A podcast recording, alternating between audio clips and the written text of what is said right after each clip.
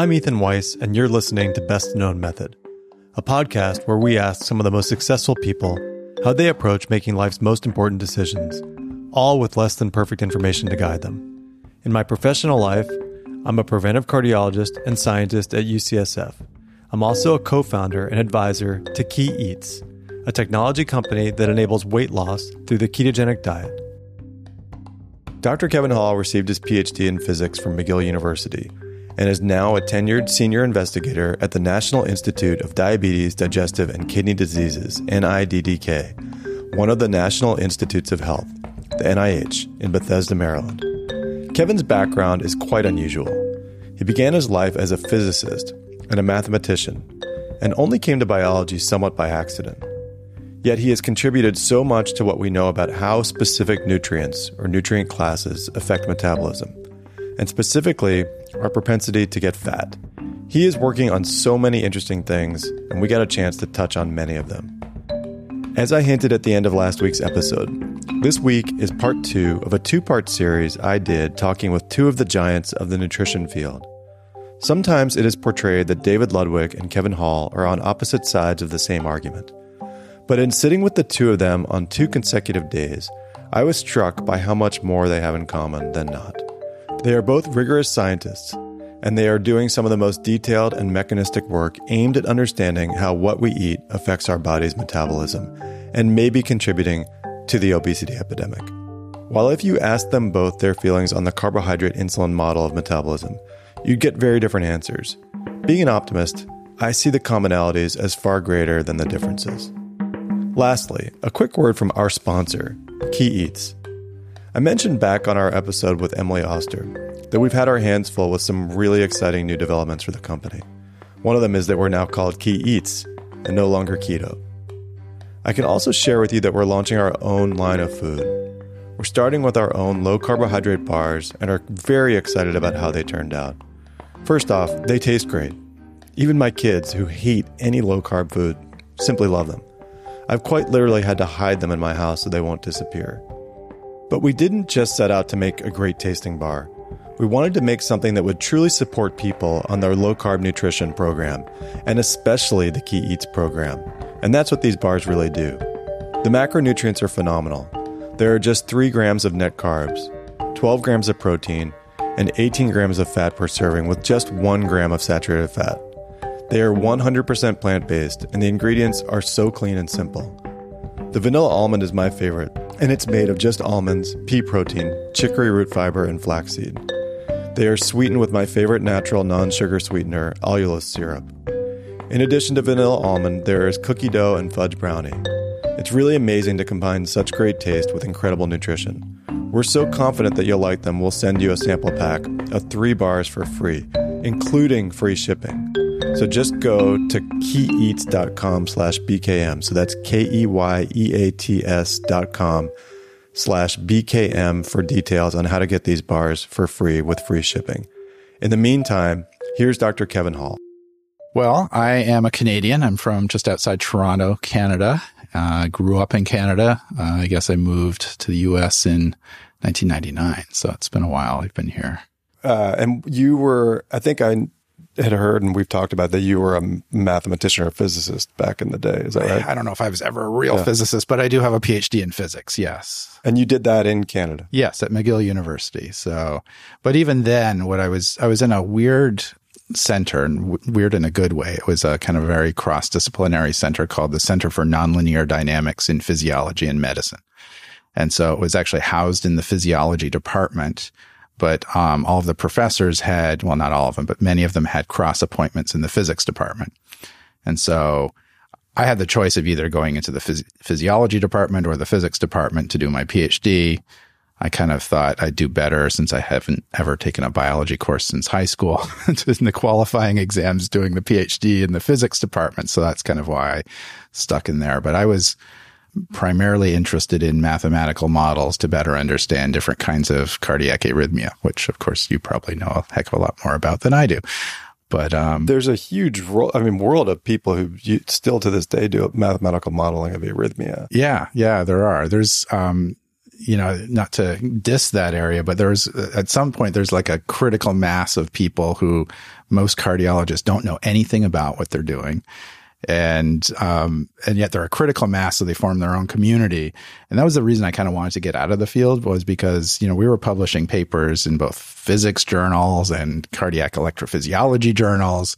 And it was pretty clear to me that those two communities never really talk to each other that much. And so I was kind of like, I think I should probably go do something else. As much fun as this is and as useful as it could be, I didn't see the modeling really translating into any impact in clinical care for these folks. So then, did you go on to do a postdoc, and or what was next after? Yeah, I finishing your PhD. I I'd heard horror stories about postdocs, so um, but at the time, so McGill was running a summer school in nonlinear dynamics and mathematical modeling, and this group of folks came up um, who were starting a company in the in the Bay Area, and uh, they took the course. And I think that part of the point of taking the course was to start to find potential new employees, and so I was sort of you know, made an offer I couldn't refuse to come move to the wow. San Francisco Bay Area. And, uh, of course, I didn't realize how expensive the San Francisco Bay Area was, uh, especially relative to Montreal back then. Montreal is still a pretty cheap city to live in.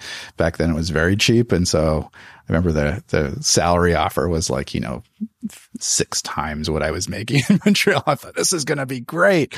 I'm going to be rich. And then I first found out that my rent, what my rent was going to be in California. I'm like, oh my gosh, I'm not going to be rich. this is insane. But yeah, so I moved to this little uh, startup in the Bay Area, and um, we were uh, give, basically partnering with various pharma companies to build computer simulation models of various diseases. And they said to me, we want you to lead the um, type 2 diabetes modeling program. And I thought, that's great. What's type 2 diabetes? I was, I had no idea back then. And so that was kind of my first introduction to sort of endocrinology and metabolism. Wow, that's amazing. So then did you go on and work on it, on work on modeling type 2? Yeah, yeah. So we developed a, a, pretty comprehensive model of, you know, carbohydrate, fat and protein metabolism and on sort of the time scales that we were looking at there were, you know, minute to minute over the course of several days to try to better understand the you know, glucose and fatty acids and, and select amino acid measurements that one, one could make uh, after meals as well as during clamps and things like that in humans. And so, um, so yeah, it was a great experience. Um, really one of the things that I love about building mathematical models is that they really focus in on what the important things are to consider to explain the data that we're interested in explaining. And so it's kind of like, it's like a secret weapon to learn about the biology is if you can build it in a computer and make it function in a way that mimics the real measurements that you can make in a human being, you know, that gives you a lot of insight as to what's going on and what's missing, right? So we regularly in the process of building models will test them with experiments that have never been done before and say, does the model seem to give reasonable predictions or are these predictions weird? Um, we consult with lots of people and, and sometimes people will then take those up and do an experiment to test and fill in that knowledge gap, so to speak. And that's one of the real powers of models, I think, is is when they fail and when you um, can then learn something new about the biology. So then how were you valid for these type 2 models? How were you validating them experimentally? Yeah. So the company that we worked for um, did not have the resources to do that kind of uh, experimental validation. The, the nice thing about this this whole field, though, is that there's so much good quantitative data that's already been collected and assembled over decades and decades. And so one of the key things then is to basically try to reproduce the same sorts of um, experimental results that have been done in the past. Uh, so our, our goal then was to first characterize a healthy individual that does not have diabetes of any sort, progress them through various stages of impaired insulin resistance and impaired beta cell function, and then try to simulate a kind of a group of virtual patients that span the range from healthy normal controls all the way to, you know, severe type 2 diabetes and test the robustness of our kind of experimental perturbations, whether they be, you know, designing a clinical trial for a known drug target, which has some hypothesized mechanism of action that we can implement in the computer, um, to uh, basically, um, you know, just trying to design a very well controlled physiological experiment that hadn't been done before. And so those were the exciting things. And it was a little frustrating at the time because we couldn't actually do those experiments. Um, we would give those, those results to our you know, drug company partners who would find them interesting and we would uh, have consultants come in and they would weigh in on what they thought the results might be of that experiment. But we didn't have the ability to actually test those experimental predictions, unfortunately. And what was the value to the partner, the pharma and biotech partners from your perspective? What were they hoping to learn it's difficult because I didn't really agree with the business model that we had at the time. And I think that was part of the reason the company never ended up succeeding. But, um, so for example, at, at first we had this subscription model where basically we would, you know, we would build this model. We'd kind of, uh, include all of these uh, kind of uh, simulations and validations, and then people would we just teach people how to use it, and they would go off and do whatever they wanted, and that was a complete failure because unless you were involved in really building the model, you didn't know how to use it.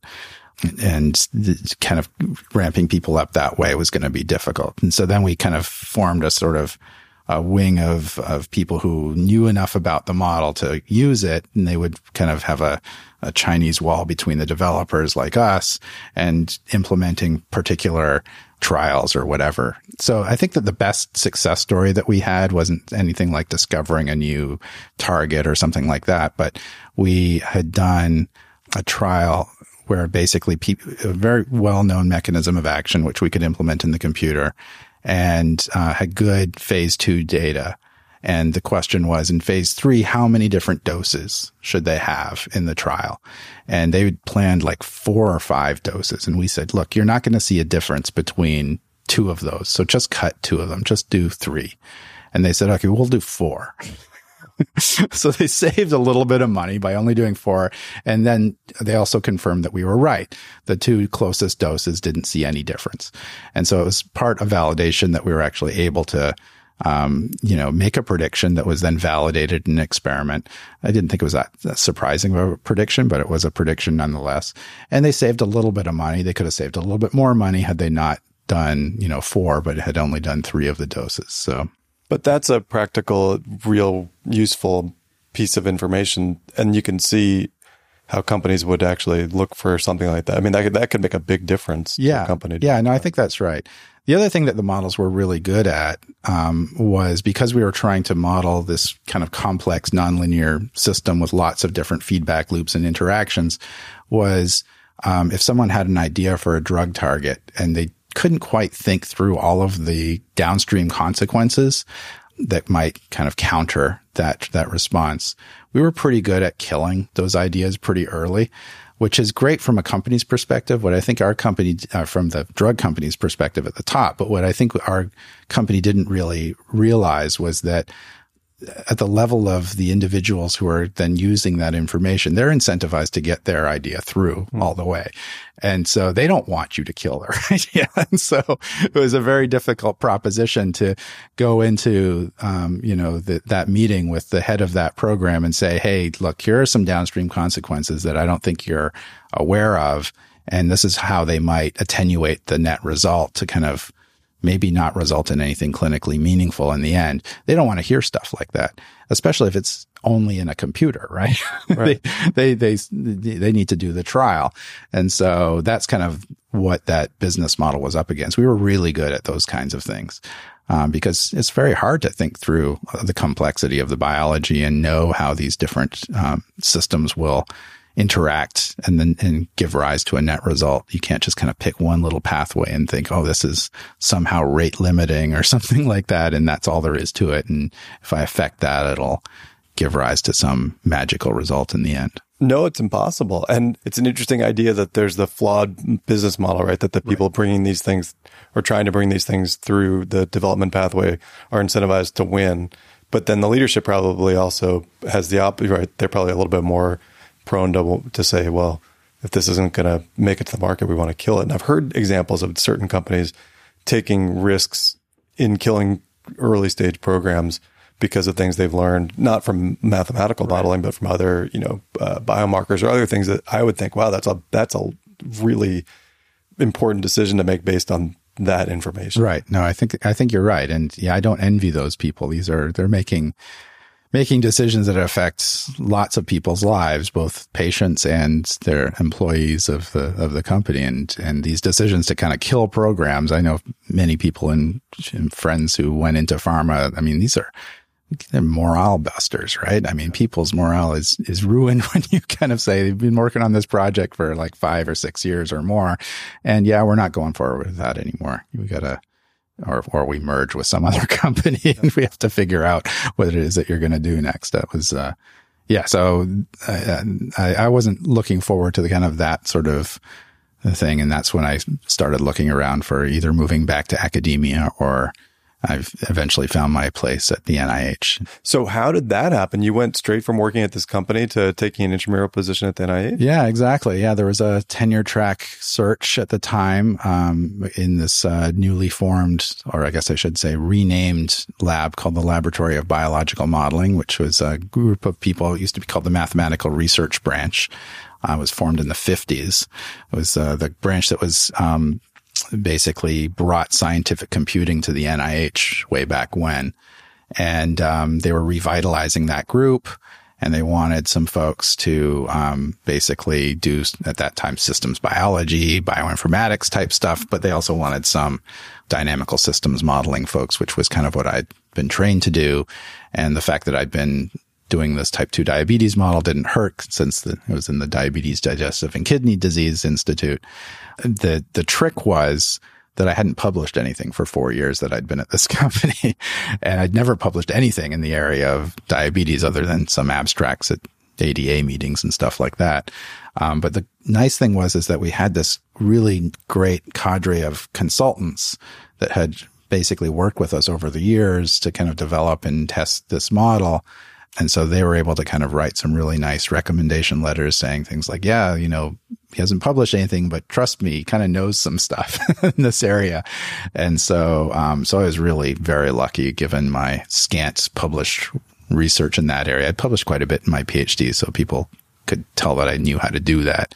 But, um, yeah, they took a risk and they hired me like 15 years ago, I guess. That's amazing. So just quickly tell, um, tell me, what the intramural program at the NIH is is all about. I think that that people would be interested to hear about that. Yeah. So so the NIH is people are probably most used to thinking about as a funding organization, right? So it's the world's largest biomedical research and funding organization. And about 10% of the total NIH budget, which is in excess of $30 billion, I believe, um, goes to what's called the intramural research program, which is basically a group of folks, um, in the scientists in these different institutes, 20 plus institutes, run their own labs. Uh, we don't write research grants. We basically have a stable source of funding and, um, we basically devote our lives to research and we have this wonderful sort of facilities at the NIH campus in Bethesda, Maryland, um, where it's it's basically the way I sort of describe it. It's like the ideal place to do research because we don't have the usual distractions of teaching or writing grants. Um, there's a lot of administrative nonsense, which is typical of the federal government. But um, besides that, it's it's just it's just a really collaborative and wonderful place to do the kind of science that's hard to do in other places. And so, and they take risks on people like myself who, um, you know, even though I was initially hired just to do the sort of mathematical modeling that I'd done before, I think that it's probably safe to assume that nowhere else but the NIH with the support of a few folks in the scientific leaderships would say, yeah, why don't you go and do a clinical trial to test one of your model predictions? As opposed to, you know, you don't have that background. You can't do that sort of thing, uh, which I think would be the normal, maybe sane reaction to something like that. But um, I'd never even thought that that was a possibility when I got there. And I was giving a talk um, about one of the predictions of a model that I'd, I'd built. And the clinical director at the time said, you know, that was really interesting. Why don't you actually go out and test that idea? And I said, well, what do you mean? Uh, he said, well, write a protocol and we'll kind of teach you how to do that. And, and, uh, and I'm like, have you seen the budget that I, I can't do it? It's like, no, no, don't worry about that. We'll figure that out later, but write a protocol and see what happens. And so that was my first sort of foray into designing a, a human research uh, study and trial by fire, figuring out how to do that. And so, um, but ever since, I mean, it's been just a, an amazingly rewarding experience. I mean, it could have gone horribly wrong, right? But, but, um, but, uh, not in terms of patient safety or anything like that, but it, it, could have been a disaster. I couldn't, you know, who knows if I was able to do this in a reasonable way or not, but I didn't have any kids at the time. I wasn't married. it's like, I mean, if I'm going to take a risk in a career, this is probably the time to do it. And so, so how long ago was that?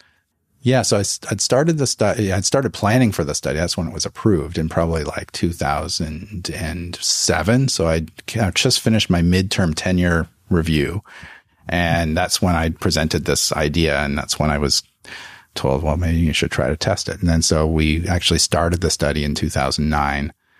Even though they said why don't you do it? They didn't give me any extra personnel. So it was basically me and a, a, postdoc and a student basically running this trial. It took us until 2015 to actually publish it. So it took years to kind of recruit these folks. They were at the NIH Clinical Center in house for a month. We did everything from neuroimaging to, um, you know, uh, kind of detail, you know, indirect calorimetry in chambers and I'm trying to remember if we did doubly labeled water. I don't think we did in that study, but we did tons of metabolic measurements. I, I figured this was a, the only study they were ever going to let me do. so we just pack it full with as many things as I could learn how to do. We did PET, we did fMRI, we did, um, we did all sorts of metabolic measurements. And yeah, it was, it was a pretty crazy study. But as a result of that sort of intensive study design, it took years to complete. An important theme that has come up throughout Best Known Method has been that many of our guests ended up where they did somewhat by accident, but also by putting themselves in the right place at the right time. Despite his relative lack of experience, Kevin pounced on his opportunity and learned what he needed to on the fly. Allow me to briefly explain some of the metabolic analyses Kevin just mentioned. First, neuroimaging. It sounds like what it is. They image the brain, but they use MRI to take pictures of the brain while people are doing certain activities, such as eating. Indirect calorimetry is often used in nutrition and metabolism. It's basically a spot measurement of how much energy the body is burning at rest. It also can give you an idea of how much fat or carbohydrate the body is burning as well. Sometimes I refer to this as how much fuel your body burns while idling. Indirect calorimetry can be performed in a special chamber, a room, which is outfitted to measure the gases needed to calculate the energy expenditure. By doing this in a room, one can effectively measure the energy use over a much longer period of time hours, or days, or even longer. And since you can put an exercise bike, or weights, or you can do push ups in that room, you can measure the total energy expenditure, including how much people are using in active energy as opposed to just resting energy. And since you can feed people in the chamber, you can also measure the impact of what they eat on the amount of energy burned. Lastly, by feeding people a special water, with two chemical labels on it, so called doubly labeled water. One can also measure the amount of chemical labels found in the urine or other body fluids before and after the experiment, and then calculate the total amount of energy burned over an entire two week period. These methods are very complementary and are now standard in many human nutrition studies. So I want to get back to the methods because I think there's a lot to discuss there. It's super interesting. But um, what's the budget process look like? I mean, here you are basically working in a computer, I guess, right? Yeah. And like you said, sort of resource. You didn't have a lot. I right. mean, you didn't you didn't need a lot. Right. So how did it go from? Uh, what was the process of going from you know you and a couple of people with computers to having a big, huge clinical trial operation. You know, so this is one of the interesting things again about the NIH um, intramural program, especially when it comes to clinical research, is that we don't actually get to see how much the clinical research costs. So it's the job of the clinical director and the scientific director to kind of manage the budget of the overall institute. And so what ends up happening is that every institute pays um, essentially a tax to the clinical center to fund their operations from the Department of Laboratory Medicine to the um, radiology department to the nurses to the nutrition staff and the facilities, you know, whatever the bed costs are and things like that. I have no idea how much that costs. Um, basically, all I know is that the each institute gets charged some something like the three year running average of whatever they used in the past three years. Um, so still to this day, my research budget, when you kind of look at it on paper, basically all it does is cover assays that aren't conducted by the Department of Laboratory Medicine.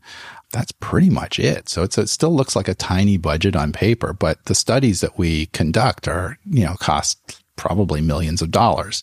And but um, who approves that? Who approves that? Great question. So it goes through a pretty rigorous set of scientific review. Um, so both inside the NIH and then outside scientific review that those reviews get submitted to the clinical director who will then make a decision about, you know, whether or not this study is worthwhile doing. And he's the one who knows how much stuff costs and how much other things are going on and what the competing interests are. And all we know is we get the green light to submit to the IRB or not. And then, of course, it has to go through the, the IRB for ethics and safety and all these sorts of things. So we are sort of shielded from this process. And, of course, there's iterations. You know, if we get some negative scientific reviews, you know, we'll either abandon that project and it's like, yeah, you're right. This is a crazy idea. Or we'll go back and reiterate and kind of address those reviews. But at the end of the day, the way I like to sort of think about it is the NIH is the best place in the world to be if you have the support of the scientific leadership at the top, right? So they're the ones who control pretty much everything in terms of your day to day life of doing research. Uh, if those folks support you, it's absolutely the best place in the world to be.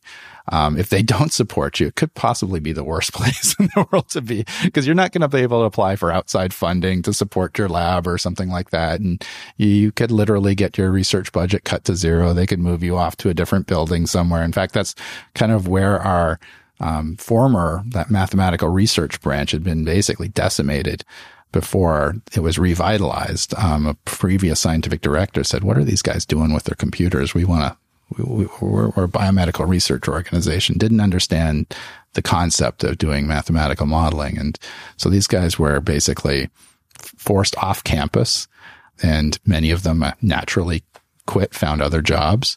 And the few people that were there when a new scientific director came in and said, Hey, we need people doing mathematical modeling said, Hey, there's these two guys still over here in this other building off campus.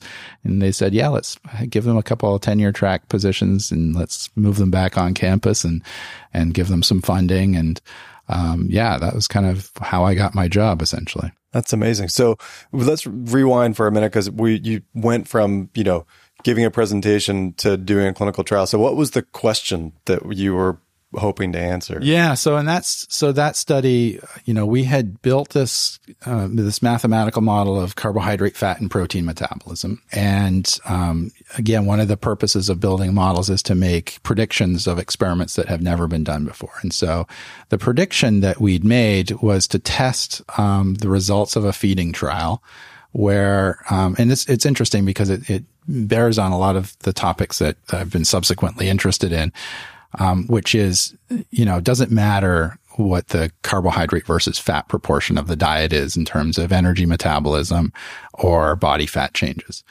And so what I'd noticed in the past is that there have been, you know, dozens and dozens of trials comparing low carb versus low fat diets. Uh, but what's been unclear is that every, lots of things are changing in those diets. So protein levels t- tended to be higher in the lower carb diets. Fat and carbs were very different. And it was never clear if they were really isocaloric because these were mostly free living people.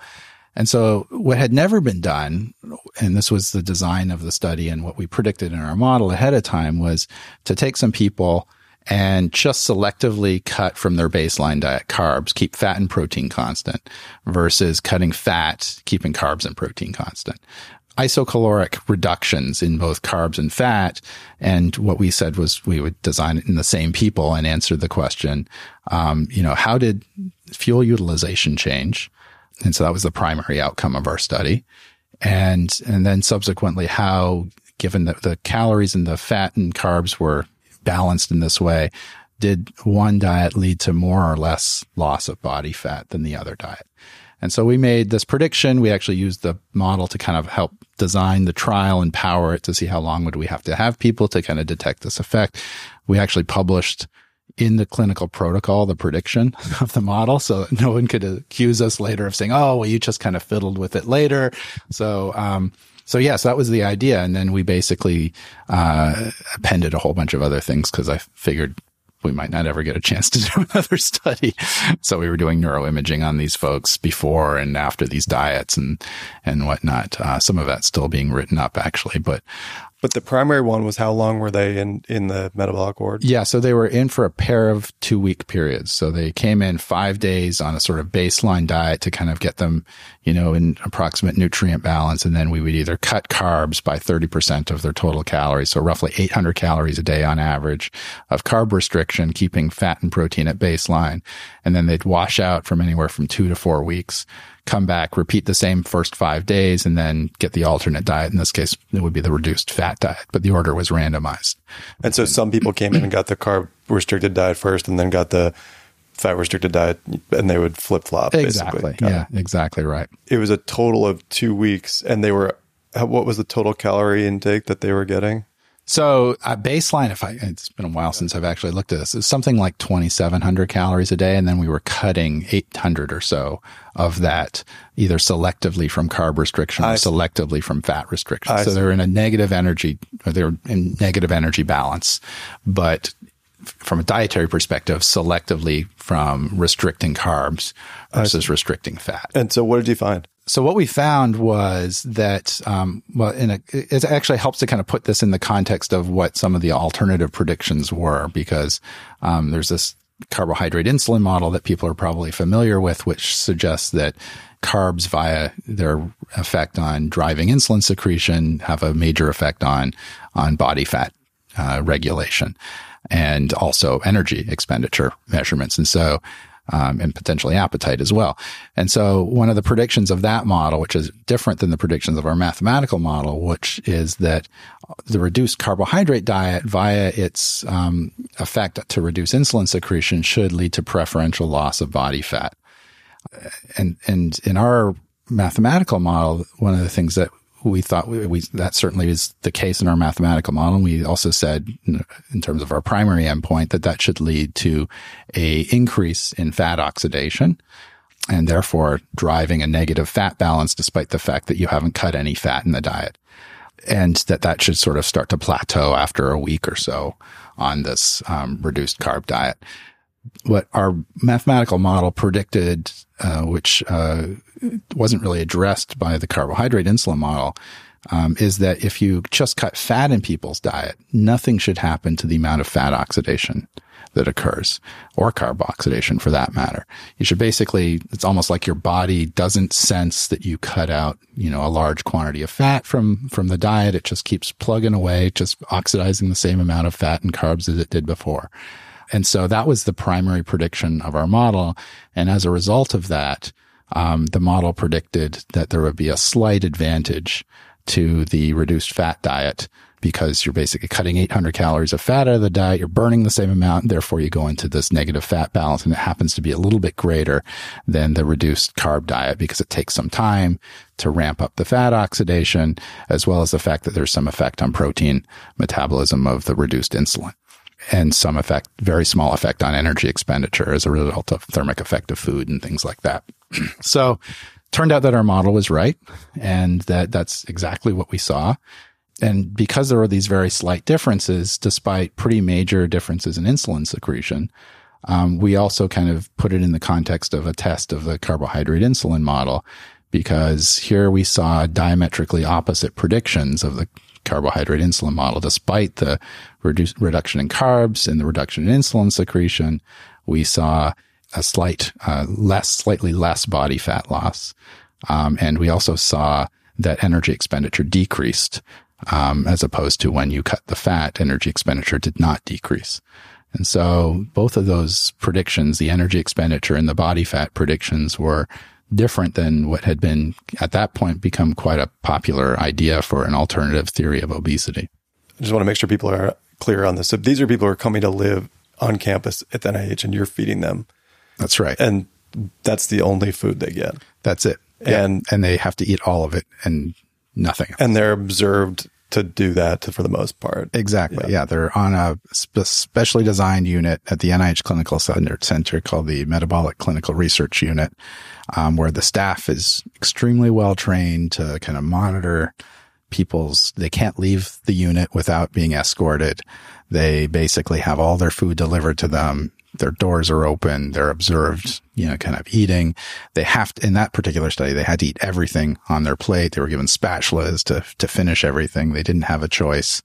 And, um, yeah, it's extremely well controlled in that regard. And when you start, you measure, do you measure their basal energy expenditure, their resting energy expenditure, or uh, do you just observe what they're eating in their normal state? Yeah, no. What we did was we basically um, we would put them in the respiratory chamber, and um, so they spent two of the first five days when they were in balance. They spent two of those days in the respiratory chamber, and then three more days during the period where they were um, on either the reduced carb or reduced fat diet. And so those respiratory chamber measurements were our primary outcome of that study. And I, now that I remember, we also did doubly labeled water, which we analyze afterwards because it takes time to kind of collect the samples and analyze. And, and we were able to show that in that first five days, these folks were eating the same number of calories because we were providing them as they were burning. So they were in energy balance in that initial period of time. And then obviously we cut carbs or cut fat and then their energy expenditure. And, and, and sorry, I, yeah. I know you said this. I just want to make sure I got it right. You cut a fixed amount of calories or you cut a percentage of their we cut a percentage. We cut it was a 30% calorie restricted diet, either all coming from carb restriction or all coming from fat restriction in random order. And over that period of time, did they lose weight? Yes. Yes, they lost weight. And they all lost they, fat. Um, they all lost fat. They all lost weight. They lost more weight on the reduced carb diet, but less body fat. And they did, just so I'm clear on this, they did actually have a reduction in, in, in insulin. Yes, you, it was a 23% reduction in insulin secretion. So because we had them this whole time, what we did was we uh, collected 24 hour urine and, and measured C-peptide excretion, which if people don't know, it's a peptide that's co-secreted on a one to one basis with insulin, but it's only cleared by the, in, by the kidneys uh, as opposed to insulin, which is cleared by a variety of tissues. And so if you just count how much C peptide is collected in the urine over a 24 hour basis, you have a, a good index of how much insulin was secreted. And so it went down by 23% in the reduced carb diet. It did not change compared to baseline in the reduced fat diet. And what happened to the resting, their resting metabolic rate? So the resting metabolic rate. So what we measured was sleeping metabolic rate, which is a little bit more precise. Um, sleeping metabolic rate went down in the reduced carb diet and it was unchanged from baseline in the reduced fat diet. And roughly how, what was the magnitude? Oh, we're talking very tiny differences, right. like less than 100 calories a day. Kevin designed an experiment to test a mathematical model he had built and worked on when he first came to the NIH. Remember, he was hired to do mathematical modeling. But along the way, someone suggested that he validate the model he was building experimentally. Kevin did not think he would get a chance to do a second experiment, so he put a lot of time and energy into planning the first one. The goal was to determine the relative effect of cutting either fat or carbohydrate calories from a diet. This was and remains a very exciting and also controversial area of nutrition science. What Kevin and his team sought to do was to measure the amount of fat loss at the end of a two week period where people were randomized to receive reduced calorie diets, either cutting just fat and then a break and then cutting just carbs, or the other way around. And he predicted that while the rate of fat burning would go up in people who got carb restricted or low carb diets relative to the fat restricted diets, he also predicted that the difference in fat energy would offset that difference and would therefore result in a net greater fat loss in the fat restricted diets, the low fat diets, versus the carb restricted diets. And this is just what he saw.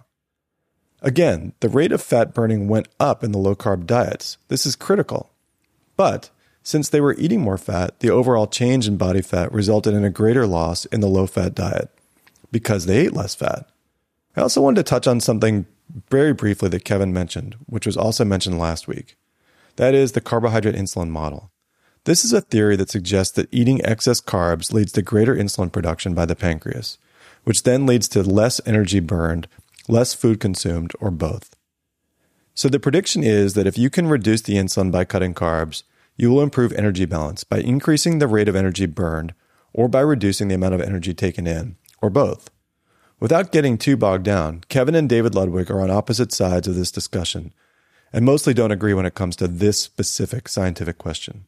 What I will say is that my interpretation of the experimental evidence I have seen is that there is a distraction from the fact that almost everyone, including Kevin, agrees on. Low carb diets do lead to weight loss, and they do lead to improved insulin and glucose homeostasis, and are a very effective way to help treat patients with type 2 diabetes. Why that is remains to be seen.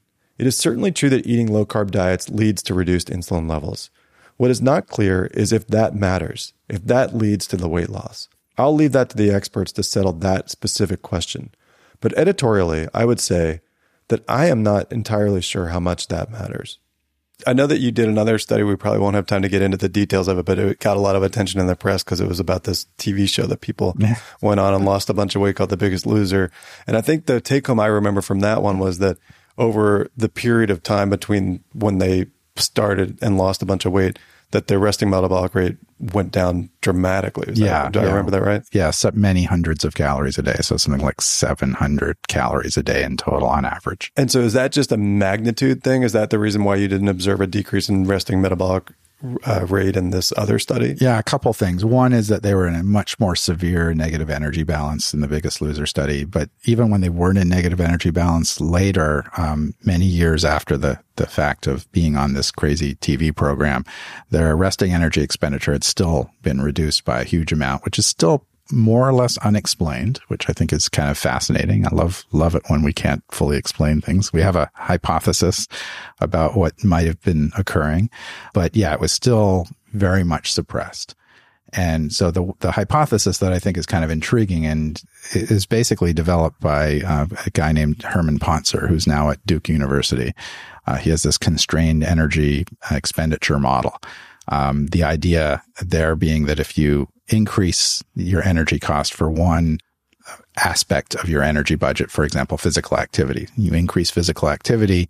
Uh, evolutionarily speaking, it's a good idea to kind of have a predictable total calorie expenditure. Um, so you'll probably turn down your energy budget in other areas. And one of those areas might be resting metabolic rate. One of the things that the biggest loser folks did, which is not common for most people engaging in a weight loss program, is they engaged in crazy amounts of physical activity. So the idea being that perhaps because they were doing so much physical activity and they actually continue to do a lot of physical activity many years later, that that has suppressed their resting metabolic rate as part of this constrained energy expenditure model. It's just a hypothesis, but it kind of makes sense.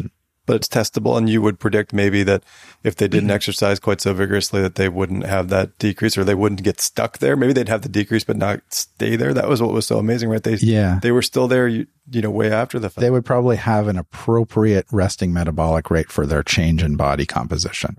And what we found was that, um, you know, you, larger people burn more calories at rest, right? So, and it's a function of both their fat mass and their fat free mass if they've changed their fat mass and fat free mass, you have an expected reduction or increase depending on the direction you're going. Uh, in resting metabolic rate, what these folks had was a greater than expected reduction given their new rest, their new fat mass and fat free mass. That might have been dissipated had they not have still engaged in quite a bit of physical activity. Got it. There, there's so many things that we could touch on and we have li- limited time. So I want to make sure I hit a couple of the highlights. So I do want to get to the processed food, the ultra processed sure. food study that you just published, which has gotten a lot of attention and is really interesting. But I want to ask you, because I haven't read everything you've done. Did you ever look at appetite? I know we, we chatted about appetite a little bit beforehand, but did you have you ever looked the effect of macronutrients on on appetite per se?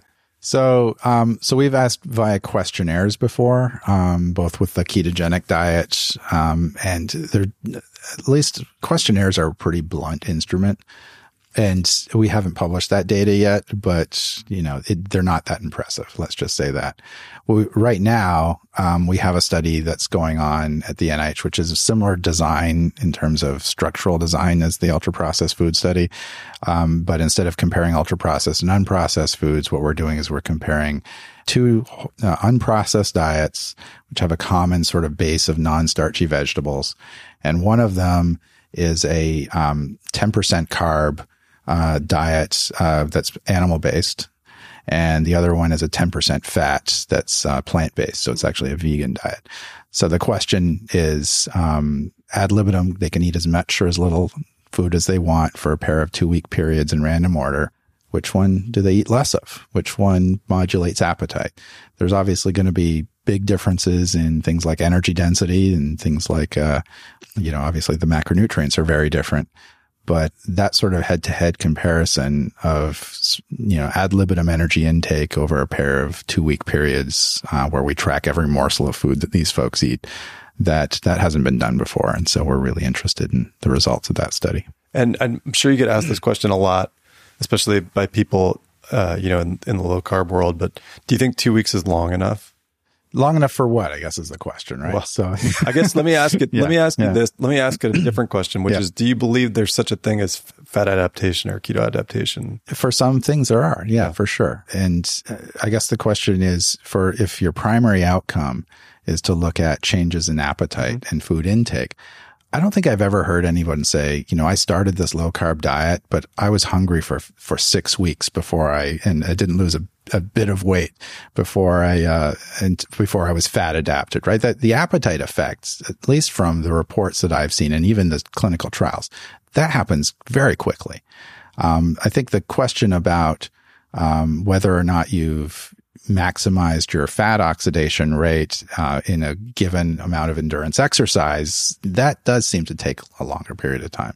Whether or not you've maximized your fat oxidation rate in day to day life, um, or kind of non-exercise periods. I think that that seems to take place with, at least according to our studies and several other people's studies, within a week or so ketogenesis, for example, we know from tracer studies dating back decades, that's maximized within a week.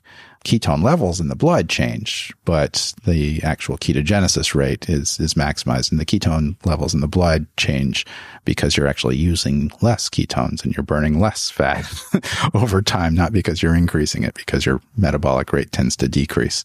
Um, in those starvation experiments that people have measured those values before.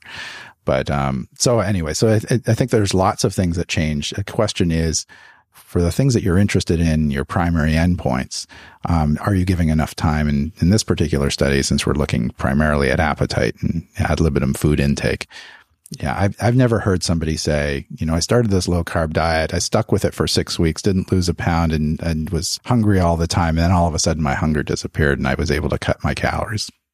Yeah. I mean, I guess if you had unlimited constraint, uh, un- unlimited budget, unlimited time, and you do it a little bit longer, but yeah, you know right. what? You, um, you can't do everything. So, uh, but insulin definitely goes down within two weeks. Oh yeah, for yeah. sure. Yeah. And so that's an interesting idea. Is that you know maybe insulin hasn't isn't having anything to do on fat oxidation, you know, as what you've demonstrated, but maybe insulin does have an effect on appetite. It's possible. Well, insulin does have an effect on fat oxidation. I mean, we, we clearly, sh- it, it's just a question of whether on balance has a, a fat balance, right? If you account once you account for the the fact that the reduced fat group cut the fat in the diet. They didn't change fat oxidation, whereas the reduced carb group, low insulin, increase of fat oxidation, and that sort of plateaued within the first week.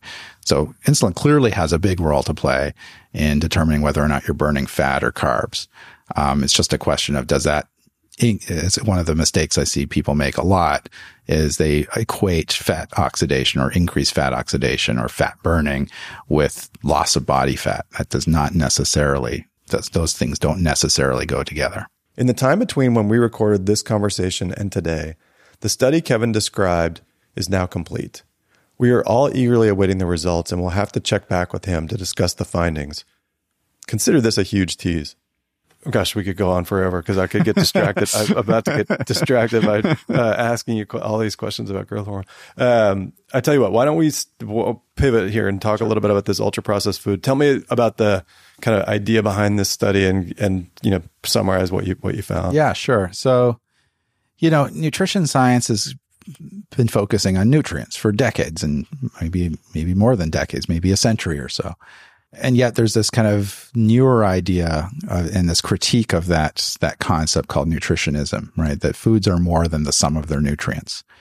And folks like Michael Pollan have pop- popularized this idea that, you know, you can't just break up food into their respective nutrients the way that nutrition science has done for, for decades and decades. You have to kind of look at the whole foods that they, or the, the food like substances, as he likes to call them, uh, that are delivering those nutrients you know, as we kind of discussed before, I'm a physicist by training. I'm kind of a reductionist. I, I didn't like this idea that there was something other than the nutrients.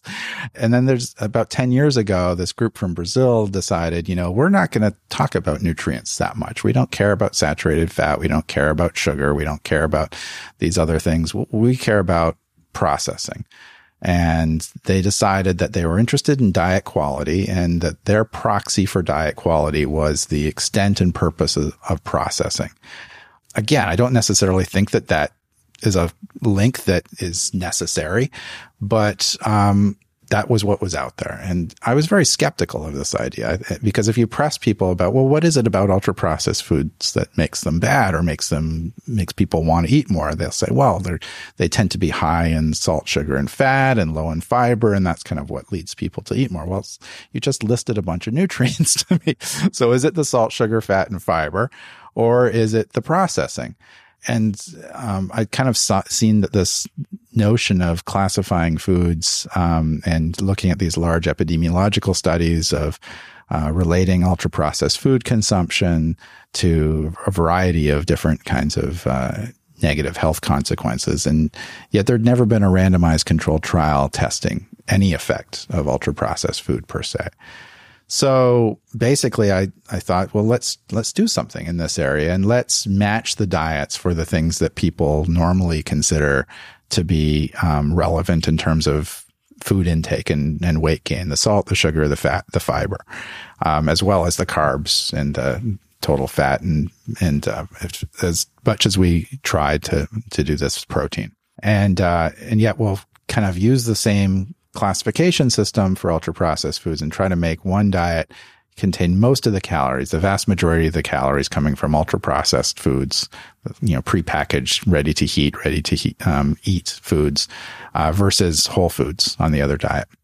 Again, match for these various nutrients. And so, yeah, I didn't, I, I kind of suspected that, you know, if the nutrients, the salt, the fat, the sugar, the fiber were the things that were different, then if that was driving increased food intake, then we shouldn't see it in this study. And so I was kind of surprised that when we ran, we brought these 20 people, 10 men and 10 women to the NIH Clinical Center where they lived with us for a month. And in random order, they basically were exposed to these two diets and this very simple instructions, eat as much or as little as you want. We found a huge effect that people ate 500 calories a day on average more with the ultra processed diet compared to the unprocessed diet, despite the fact that they were matched for all these nutrients. So yeah, I was kind of wrong. and I was surprised that I was wrong. um, I'm happy to be wrong, but, uh, especially when it's our data that proves me wrong. but, you know, it's, it's fascinating. So now the question is, what was it? You know, it's still, I'm somewhat skeptical that it's the processing per se. I really want to know what it is about those foods that drove this big effect on these folks when they were just eating however much or as little as they wanted. I guess there are so many possibilities that could explain it. I mean, did it look, I mean, maybe one sort of simple explanation is that it's easier to digest. I mean, that's something you hear about all the time, right? Like that white flour is less healthy because it's stripped, you've stripped off the, you know, the coat and so it's faster to digest and your blood sugar goes up mm-hmm. faster. Did, I'm assuming you must have measured to some extent some a bunch of other stuff in your study. Do you see anything that points you at a hypothesis that you could? Test? Yeah, I mean, we have several hypotheses at this point. Um, from the most intriguing from a biological standpoint, uh, one of the things that we noticed was that when these folks were on the unprocessed diet, there's a hormone called PYY, which is secreted by the gut, which is an appetite suppressing hormone. And spontaneously on the unprocessed diet, that the levels of that hormone in the blood went up. And conversely, uh, a hunger inducing hormone called ghrelin actually decreased on the unprocessed diet for reasons we don't understand. Uh, and it's those were exploratory endpoints. I don't I don't really even know if those are real measurements, but they are very interesting in the fact that they the changes in both the hunger hormone and the appetite suppressing hormone would support the ability of those folks to uh, decrease their overall calorie intake when they are exposed to this um, unprocessed diet. So we need there's more work to be done to better understand if that's a real effect or and also what the mechanism of that is. There are several other things that were different between the diets.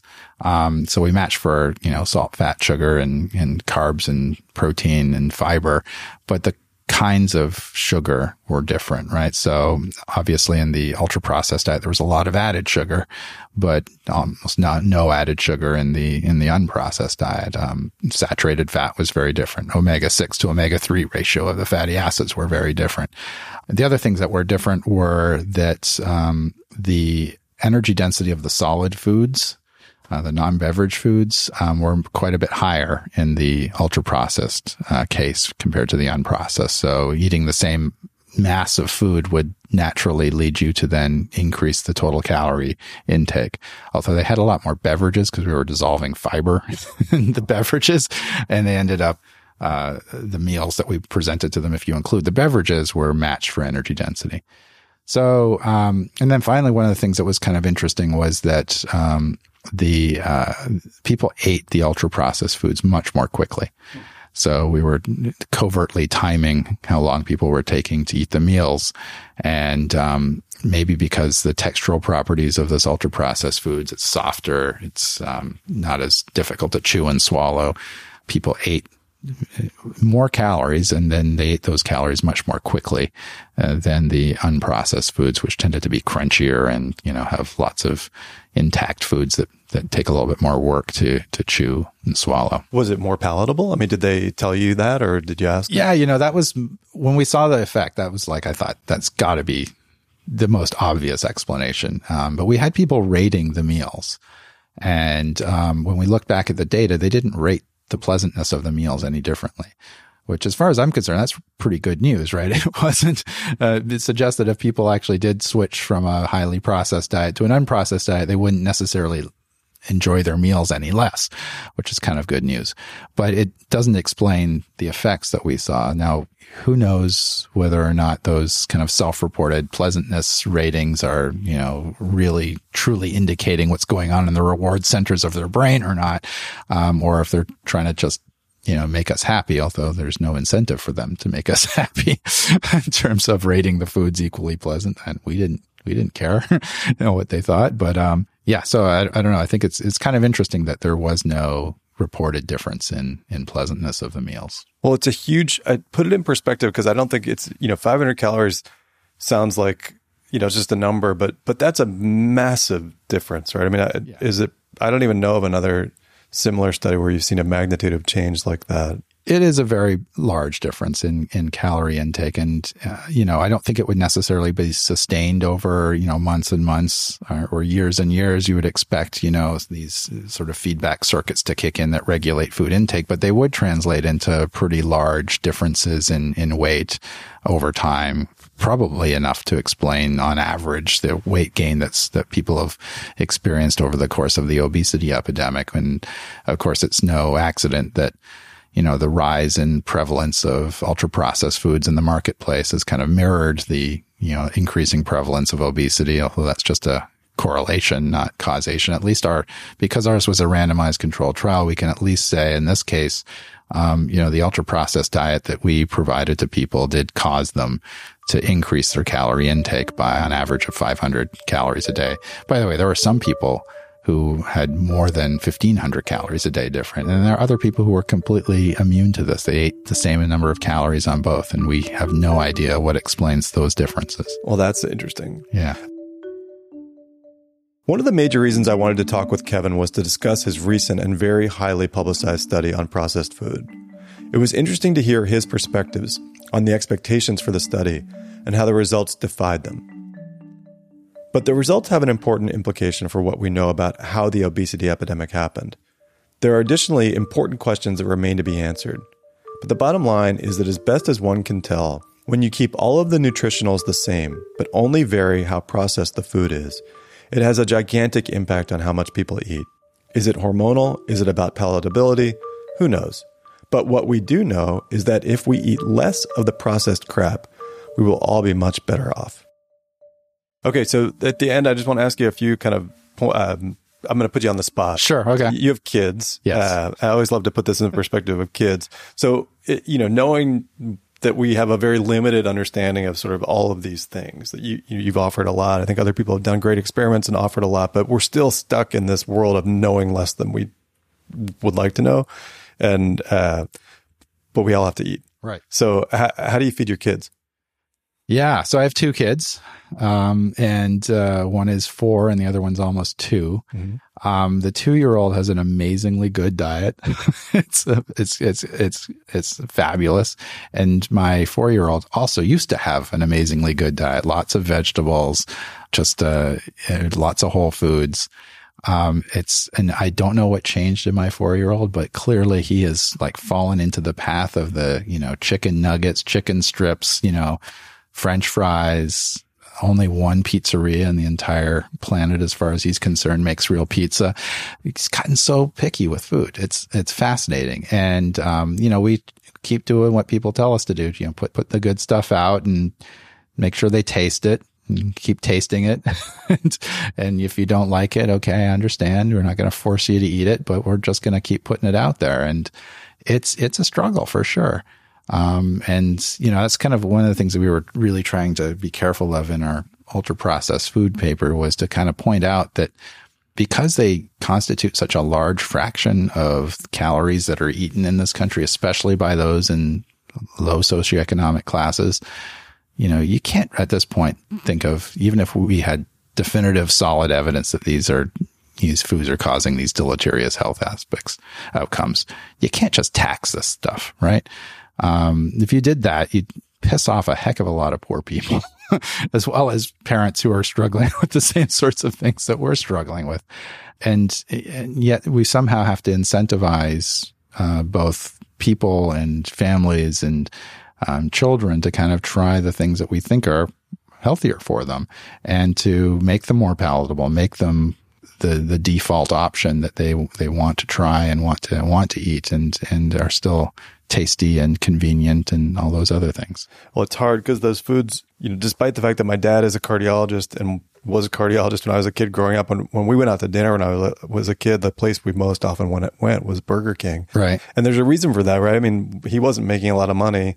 It's cheap and it's really tasty. They're, eh, the food is engineered to taste really good. It's also calorie dense and I mean it's uh, it's amazing. They they there is a science to what they've done. I don't think oh sure it's an accident that it's all ended up being the way it's been. Yeah, no, I think you're right. It's it's definitely um, this sort of thing that families fight with all the time, especially with small kids. Of you know what we don't want to do, and this is what we struggle with right now, is we don't want to make separate meals for every member of the right. family. Right? This is yeah. insane, and yet the the the fact that ultra processed convenience foods make that even possible um, is you know part of the problem, right? It's like I I I don't remember growing up and having a separate meal as my my parents, right? I mean that just did not happen, and yet we know that you know with our four year old now, if we just put out what we're having for dinner and what our two year old is eating, we're just going to get the complaints, right? It's like, well, I want this and I want that. And, and you,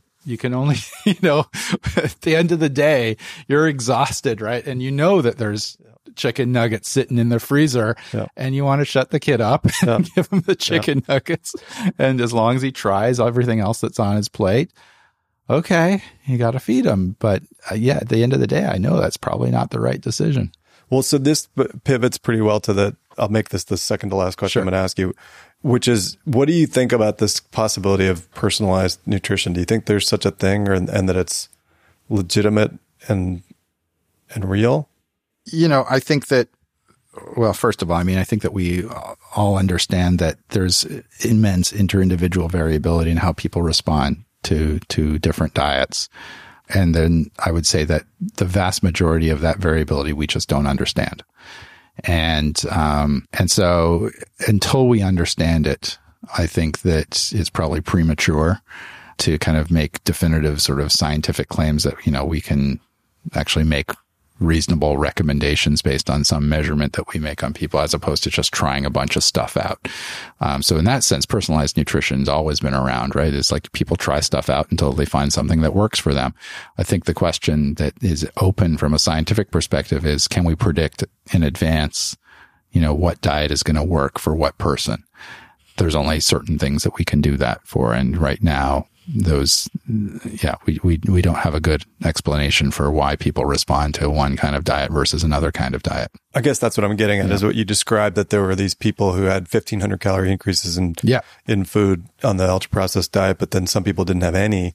It would be great to think that we might be able to begin to untangle that a little bit. No, I agree. I think that that's a, that's definitely a subject of great interest to me. I mean, I, even going back to the things like the diet fits trial that Christopher Gardner did, you know, he's, it was one of the larger prospective studies that was trying to figure out whether or not we could predict ahead of time people who would respond better to a low carb versus a low fat diet.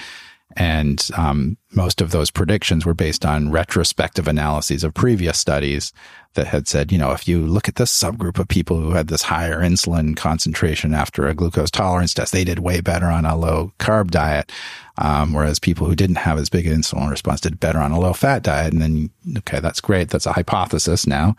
And he went out and tested that. And yeah, there was no way to predict ahead of time. And so now he can obviously mine that data set to find out what the next hypothesis might be to test.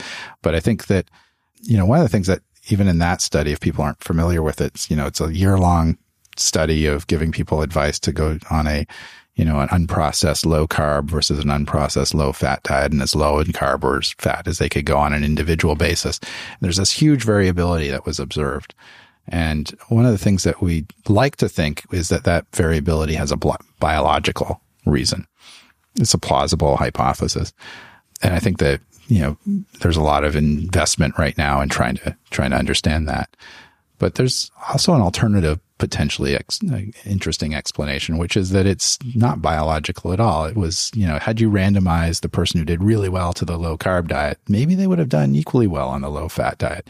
They were in the right spot in their life. They, you know, didn't have, you know, a bunch of craziness going on. They weren't going through a divorce or something like that. Um, and they had the support of their family and friends those social factors might make as much difference, if not more difference than any biological factors. And I think that much less research is going on in that area than, than is, uh, probably deserved, especially when it comes to kind of getting people to stick to that diet over a long period of time. That's going to be probably more relevant on the social aspects rather than the biological aspects. It's fascinating. All right, last question. And normally what I ask people when I ask this question, I say, well, what have, if somebody drops, you know, a huge pot of money on the ground and says you can do whatever experiment you want to do, but you, you kind of live in an environment where you have an unlimited, not unlimited, yeah. but you have a relatively unlimited, um, uh, amount of resources to do experiments. So what, without telling us exactly like what your next big one is going to be, what, what do you think is the next like killer experiment that you'd, you'd like to see done or you'd like to do yourself? Let me make it to actually take a step back and okay. not talk about a specific experiment, okay. but, but talk about something. And I'm going to, I'm, I'm writing a perspective article right now and I'll detail this more when that comes out. But, you know, I think that one of the problems in nutrition science right now is that most, even randomized control trials, which everybody agrees are kind of the gold standard, um, is that they're not randomized control trials of diet. They're randomized control trials of diet advice. Mm-hmm. And we don't have good biomarkers or ways to assess people's diet when they're not in a lab like ours at the NIH.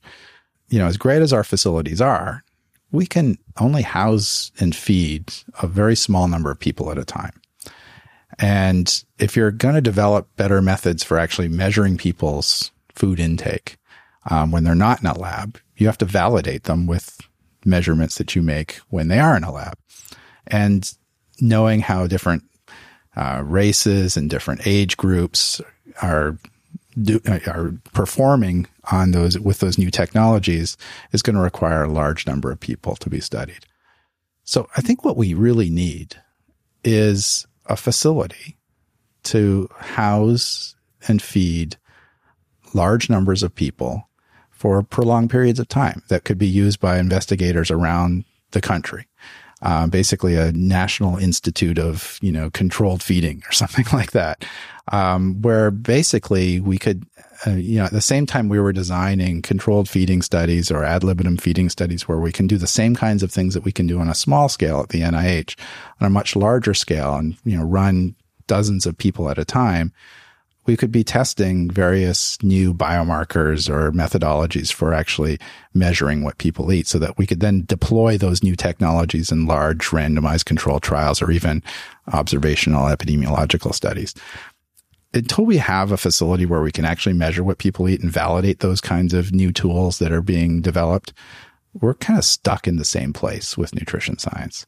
And I think if we had that facility and we had a staff that was dedicated to running those kinds of studies and that people could apply for research grants to run studies in this facility and recruit from around the world uh, volunteers to join, I think that that would be a huge leap forward in the science. Um, both in terms of understand, better understanding the physiology of actual diet changes, as well as developing technologies to actually improve diet assessment in people who aren't in such facilities in the future. So that's what I think needs to be done. And, um, and I don't have any power to do well, that. I don't have any money to do that.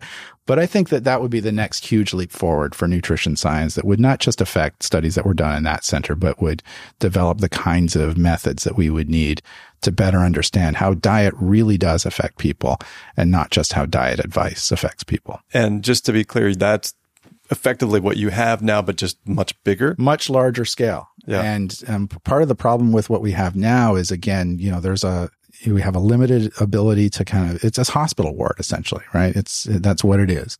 Um, you could do a better job than that. Uh, and, and, you know, we have to work hard to kind of keep people entertained and keep them, um, you know, motivated to stay with us for, you know, the extended periods of time. Um, I think if you had like cohorts of dozens of people coming in at once and the camaraderie that you would have from that um, would be really helpful in keeping people motivated to to do these studies over long periods of time. I think that if you had and if you had a staff that was basically running these studies constantly, right? And you had the ability to kind of stagger them out and you, you have lots of different investigators as opposed to, you know, the handful that we have right now at the NIH where we then have periods of boom where we're, you know, at full capacity and then bust, we're writing up our papers and, you know, nobody's in the unit. Um, that causes some concern among the staff, right? Um, so, so yeah, so I think that we could do a better job of this and really open up the, these kinds of studies to a much wider group of individuals who have much better ideas than I do for the next experiment. And so you're a mathematical modeler. Have you done a, a back of the envelope calculation to what that's going to cost? Um, I think it depends. I mean, I think it depends if you're talking about a completely new building with buying the land and whatnot. Um, we have some interesting ideas for buildings that would not need purchasing of land, but would just need renovating and would be, uh, I think, ideal locations because they're actually away from, you know, people can't run across the street and go to the Burger King, for mm-hmm. example. Mm-hmm. they're isolated. Yeah. Um, so yeah, I don't know. I think it's probably in the tens of millions of dollars uh, for the facility renovations themselves. Um, but then obviously there's the staff and, and whatnot. And, and then you'd have to get the buy-in from, I think it would be, have to be, you know, at a very large level um, you know, I, I, don't know if industry would be involved. I, who knows? But I think that that's that's what nutrition science really needs to kind of make the, make the next leap forward. Awesome. Listen, thank you so much. Okay. I appreciate it. Yeah, my pleasure.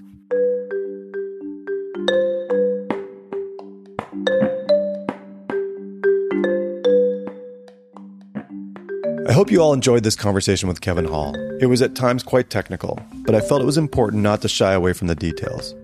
One of the most important things we can do is to highlight the strengths and weaknesses of the evidence. None of this means we should dismiss evidence outright. What we aspire to do is put it in the proper context.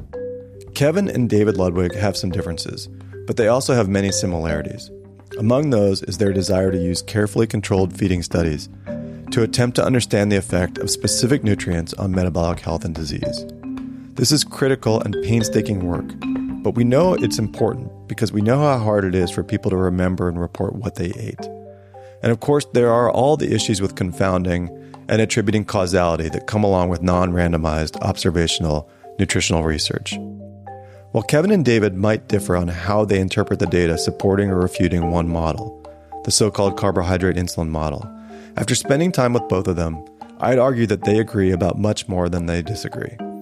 And I think it is so interesting that when I asked them both about how they would spend a lot of money in nutrition research were it to fall in their laps, they both said pretty much the same thing. they would increase our capacity to do rigorous controlled feeding studies on human beings over a long period of time. They both want bigger and better metabolic wards. In many ways, they are both saying that we are nowhere near where we need to be in terms of the data. We need more. We need the highest quality data, the most robust data, and the cleanest data. This is best known method.